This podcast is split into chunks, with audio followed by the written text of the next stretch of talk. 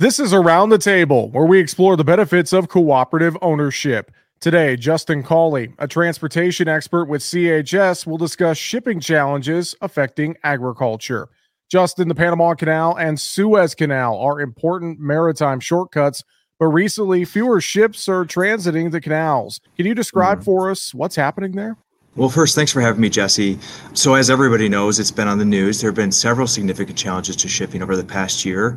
We've seen profound impacts from the drought in the Panama Canal, followed by the challenges with the Houthis targeting commercial ships in the Suez Canal. Without the Panama Canal and Suez Canal, we're all of a sudden finding ourselves back into the 1850s from a shipping perspective.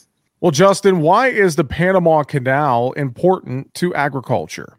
Well, the Panama Canal is essentially a shortcut for those farmers uh, that ship via the U.S. river system to have more competitive access to the Far East. Today, with the, the water situation in the Panama Canal, shippers are, are forced to either light load cargo and um, there's increased cost to ship via the Panama Canal via their auction system. And what we're finding is that the ship shipping grain really can't afford to pay what the ship shipping natural gas are doing or the container ships.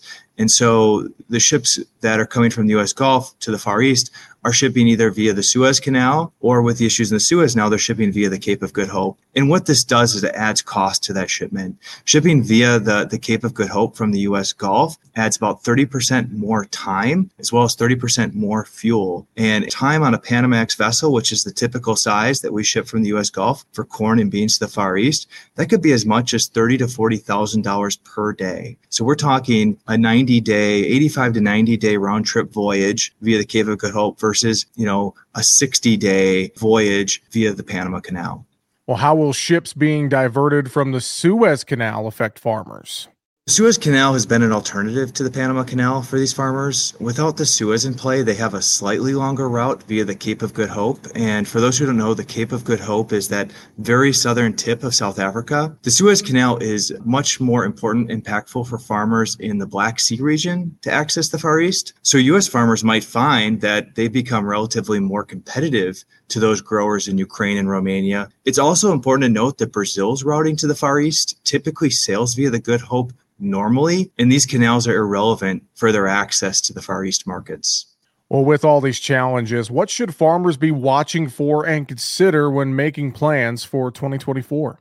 So, regarding the Suez Canal, we've seen on the news the U.S. and allies are committed to keeping this important trade line open.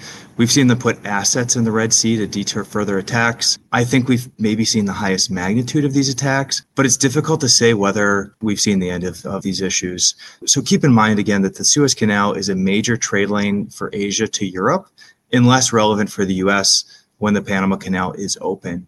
You know, until recently, I didn't actually realize how much water the Panama Canal uses for each ship. It's around 50 million gallons of fresh water per ship. It's it's fed by a lake called Lake Gatun, which sits at the top of the canal, and is uh, it needs to rebuild its water levels before the Panama Canal Authority can allow normal shipping to resume. So the current El Nino cycle that we're really enjoying with a mild winter in Minnesota is the same cycle that's impacting rainfall levels in Panama, causing this extreme drought. And I do believe that we will see the El Nino die out and eventually return to traditional rainfall levels. And then shipping transits uh, will resume as normal in Panama. You know, unfortunately, those farmers that ship grain via the river systems, there's not much they can do. I believe the situation will work itself out next year, but it really comes down to something that all farmers understand the true importance of, and that that's rain. We need more rain there.